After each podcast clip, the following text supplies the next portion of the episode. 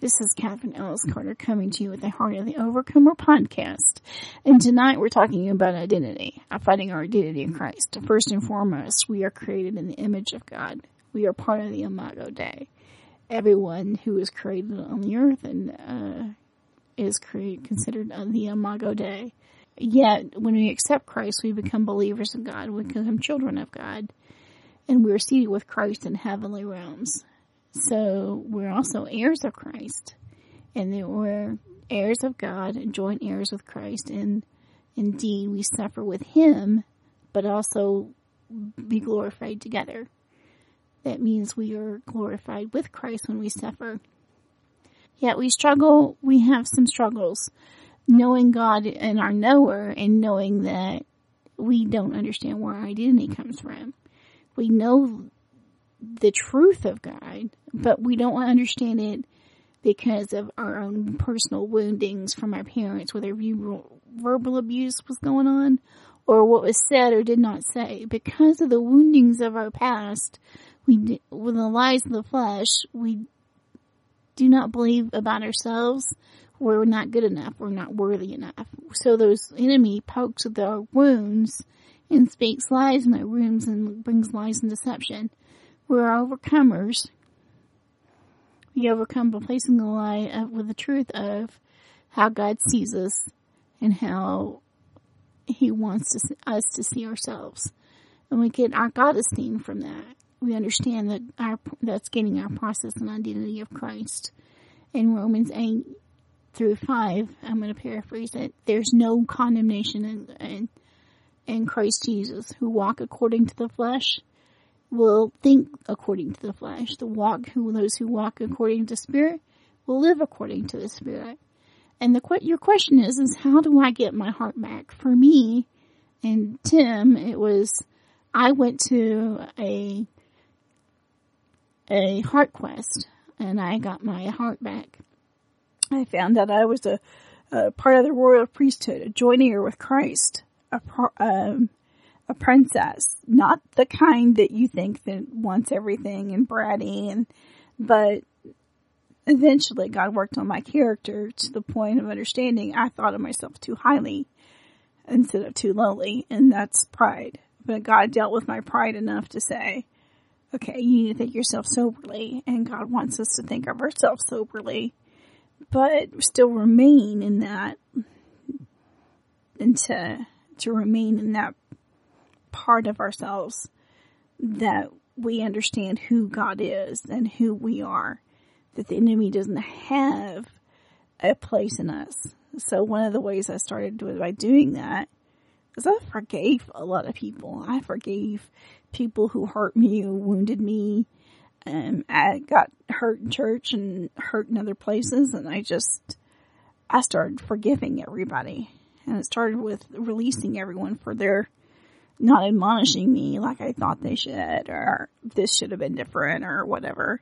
I just started forgiving. Um, I don't know what it's like for Tim, but I'm sure Tim had to forgive those who didn't bestow mas- uh, femininity or masculinity in his life. For me, I know my mother was grown up in a harsh environment and didn't understand how to bestow that, how to give how to speak kindly of others. And then you share your, share with others. You share with others your, your faith. You share others your, where you're at and what you believe. And because we have this identity in Christ, we also am able to set boundaries because that's something my counselor taught me was you set boundaries with others because of your place of strength. Because you know who you are and nothing can stand in your way. Like, like nothing of the enemy can stand against you. And we become children of God and we have a family of God. So our brothers and sisters in Christ around us become our family. But the enemy wants to sometimes put shame upon us and and it's He who uh, condemns us that nothing can separate us from the love of God. Neither, and it talks about in Romans eight thirty four through thirty nine it talks about this, and then it says, "Yet all things are we are more than conquerors through Him who loved us." Verse thirty-eight: For those who are persuaded, neither death, nor life, nor principalities, nor powers, nor things present, nor things to come, nor height, nor depth, nor anything created, shall be separated from the love of God in Christ Jesus, our Lord. We are overcomers because God loved us, and yet nothing can separate us from the love of God. You know, who believes in Him will not perish but have ever eternal life.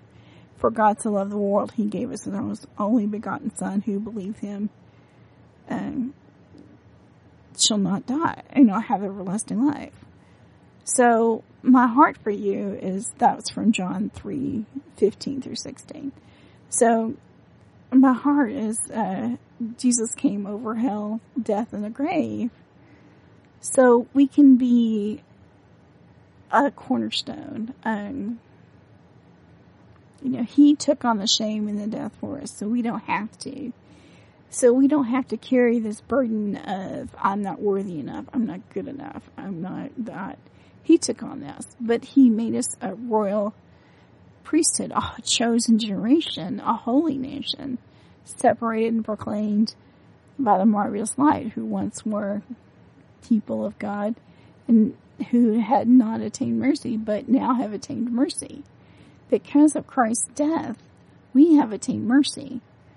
And because of that, we're seated with Christ in heavenly realms in Ephesians 3 1 through 11.